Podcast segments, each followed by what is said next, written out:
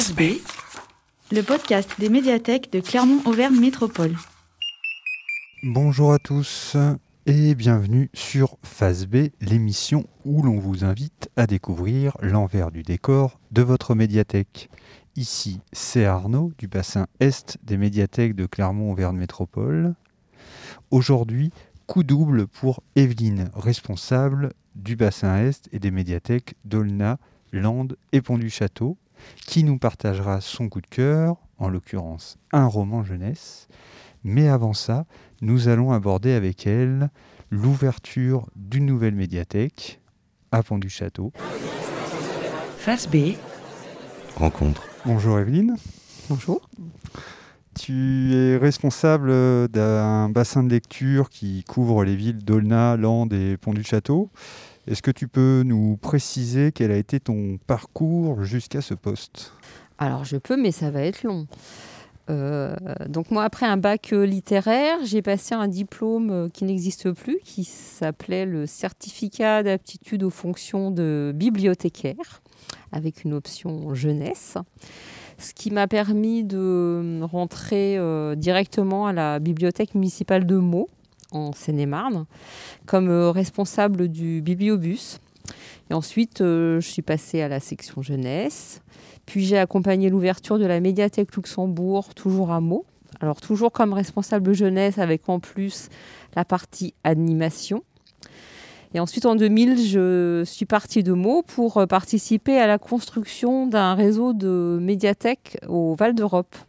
Et donc là, j'ai été responsable de l'action culturelle, c'est-à-dire des animations.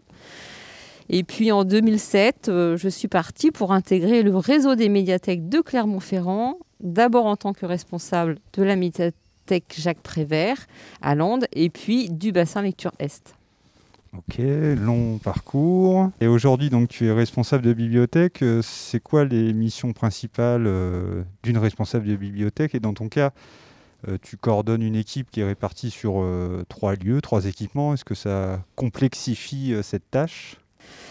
Eh ben, un responsable de bibliothèque, il est là pour mettre en œuvre les politiques euh, de lecture publique qui sont euh, votées par les élus.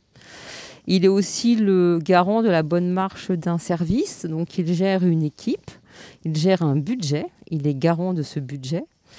Et le fait d'avoir trois établissements, en fait, c'est un mini réseau dans un réseau plus important. Donc on a une équipe pour gérer les trois lieux. Donc c'est un peu plus compliqué en termes de planning, parce qu'il faut euh, faire tourner les agents sur les trois euh, bibliothèques. Mais c'est aussi plus efficient en termes de budget et de collection, puisque par exemple, ça permet de faire tourner est-ce qu'on, des pans de euh, collection, c'est-à-dire qu'on a des, des fonds tournants. Et donc du coup, à Pont-du-Château, il y a une nouvelle médiathèque qui a ouvert ses portes euh, récemment, depuis le dix-huit mai dernier. Comment est né ce projet et est-ce que tu peux nous dire quelles ont été ces étapes clés ? Alors en deux mille cinq, lorsqu'il y a eu un transfert des euh, bibliothèques municipales vers l'agglomération, euh, il y avait quelques bibliothèques qui étaient aux normes, dont Aulnat et Landes.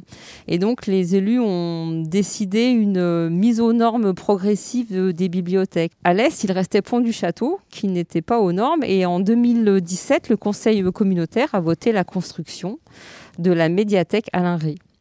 Donc moi, j'ai été nommée chef de projet à ce moment-là, ce qui m'a permis de suivre le chantier euh, dans son intégralité. Donc les étapes, la première, eh ben, c'est faire appel à un programmiste qui, euh, lui, étudie euh, euh, l'environnement et qui euh, détermine un, un programme. Donc euh, il donne des indications en termes de mètres carrés, de services qu'on pourrait mettre. Au regard de la population, euh, dès le programme, on avait identifié qu'il y avait énormément de familles sur Pont-du-Château. Donc euh, l'idée d'avoir une bibliothèque plutôt euh, à destination de, de, de ce public-là. Et ensuite, à partir du programme, on lance un concours de maîtrise d'œuvre et on choisit le projet architectural qui répond le mieux au programme. Le métier de bibliothécaire et bon, le secteur de la lecture publique euh, évolue, comme tous les secteurs. Mais ces évolutions, euh, elles ont une traduction dans le, disons, les usages des bibliothèques. qu'est-ce qui a prévalu dans le projet de Pont du Château entre euh, la valorisation des collections, l'accueil du public, les nouveaux services, la fonction de tiers-lieu ?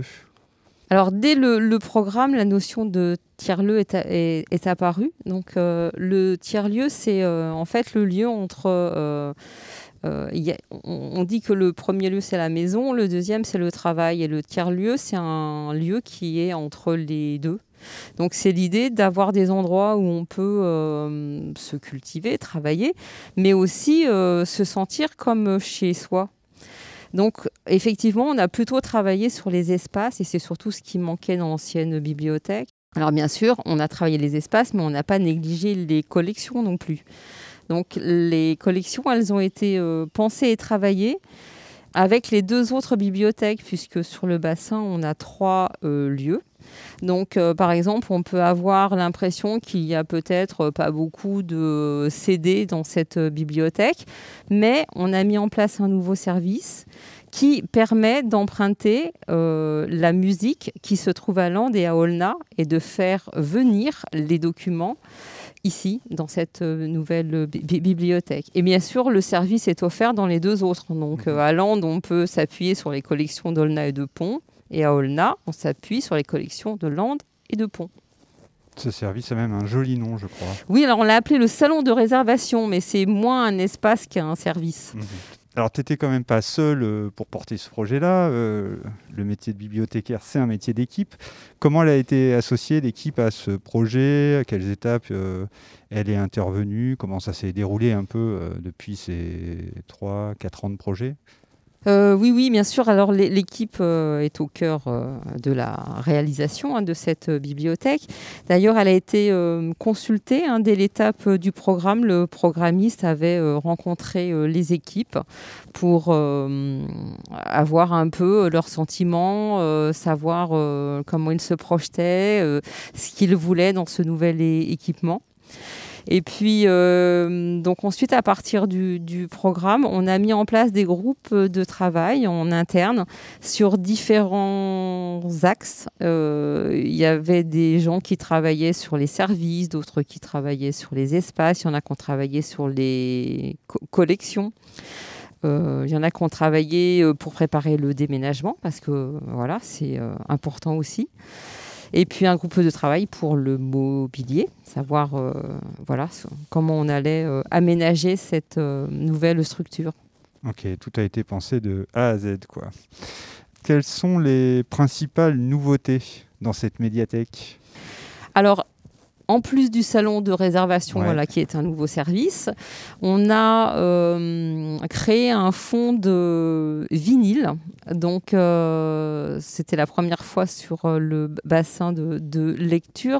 Donc, on a euh, une constitution d'une collection d'une centaine de vinyles que les gens peuvent emprunter, mais qui peuvent écouter sur place aussi, mmh. puisqu'on a un endroit qui est dédié à l'écoute avec une platine à disposition. Et on a aussi la création d'un secteur de, de jeux, alors jeux vidéo, jeux de société. Et puis, on a euh, des jeux euh, vidéo. Donc, les jeux sont préinstallés sur des consoles. Hein. On a une Switch et une P S quatre et bientôt une P S cinq. Les ados et enfants de Pont du Château euh, commencent à connaître euh, le, l'espace jeux vidéo. Là, ça, ça a du succès. Ah oui, alors ça, dès l'ouverture, on a eu notre petit groupe euh, de réguliers qui viennent euh, jouer. Euh. Euh, plus globalement, c'est quoi les, les retours euh, à chaud, un peu après, voilà, plus de, d'un mois euh, après l'ouverture, des lecteurs et lectrices sur la médiathèque ? Bah, cette euh, médiathèque était très attendue sur le secteur, donc euh, les gens étaient très très impatients euh, enfin, qu'elle ouvre. En plus, euh, le chantier euh, a été retardé à cause de la crise sanitaire, donc euh, ils l'ont vu se construire. Hein. On est en cœur de ville, les gens y passent devant, ils l'ont vu monter euh, pierre par pierre. Donc là, ils étaient très très... Ouais, ils, ils, ils avaient vraiment envie. Donc, euh, ils sont ravis de franchir euh, les, les portes. Et ils sont euh, tous... Enfin, on n'a que des retours très po- positifs. Euh, ils aiment bien les espaces, ils s'y sentent bien. Dès l'ouverture, tous les espaces ont été euh, utilisés. Et puis, il y a ce jardin de lecture aussi qui euh, est un attrait, puisque à tout moment, on peut aller... Euh, euh, prendre l'air, euh, prendre un livre, aller lire dehors, à l'ombre, sur un mobilier euh, d'extérieur qui est là pour, euh, pour eux. On arrive à la, à la fin de cet entretien. Euh, tu vas prochainement euh, quitter tes fonctions et du coup euh, quitter le joyeux monde de la lecture publique.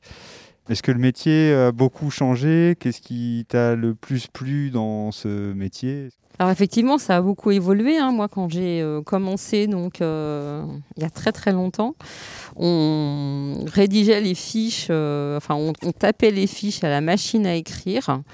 Euh, qui étaient rangés dans des mobiliers euh, spécifiques avec des tiroirs, avec des tiges filetées. Donc, c'était des, des fiches perforées qu'il fallait euh, ranger. Euh. Et puis, euh, le prêt n'était pas automatisé. Donc, euh, oui, on avait euh, beaucoup de tâches de classement. Et puis, ben, l'informatique est arrivée. Donc, euh, ça, ça a changé. Ça a ré- révolutionné. Maintenant, on en est à avoir des automates de prêt. Et après, ce qui m'a le plus euh, plu, bien sûr, moi, j'avais une formation de bibliothécaire jeunesse, donc euh, j'ai un attachement fort pour la littérature de, de jeunesse. Et puis, euh, les années que j'ai passées au Val d'Europe en tant que euh, chargée d'action culturelle, donc euh, ça, c'était voilà, vraiment un, une période très intéressante parce que j'étais en contact avec euh, des auteurs, des illustrateurs, des créateurs. Mmh. Et euh, du coup, être au cœur de la création et puis de connaître ce processus de création. C'était vraiment très très enrichissant et euh, voilà. Et puis j'ai rencontré des belles personnes euh, que je côtoie toujours d'ailleurs. Eh bien, merci Évelyne. Eh ben, et bonne plaisir. Route. Merci. Face B.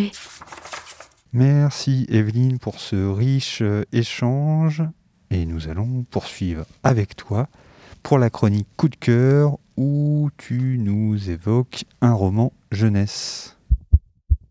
Face B. Coup de cœur.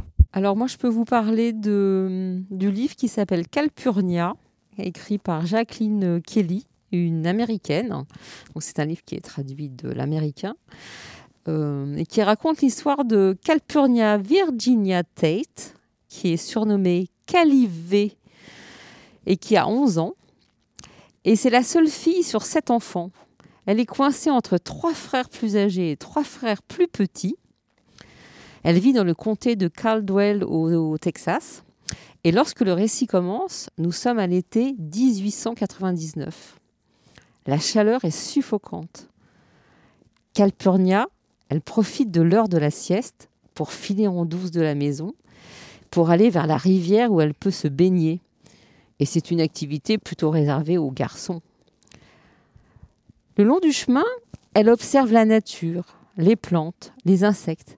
Elle est fascinée par le biotope qui l'entoure et se pose mille questions qui restent sans réponse. Jusqu'au jour où, bravant sa timidité, elle va voir son grand-père qui s'est construit un laboratoire au fond du jardin. L'endroit est sombre, avec des bocaux sur des étagères remplis de substances bizarres, avec d'étranges spécimens. Mais petit à petit, l'esprit scientifique de Calpurnia se développe au contact de son aïeul, jusqu'à la faire rêver de devenir vétérinaire. Mais à l'aube du vingtième siècle, le parcours reste long et difficile pour une fille de marcher dans les pas de Darwin.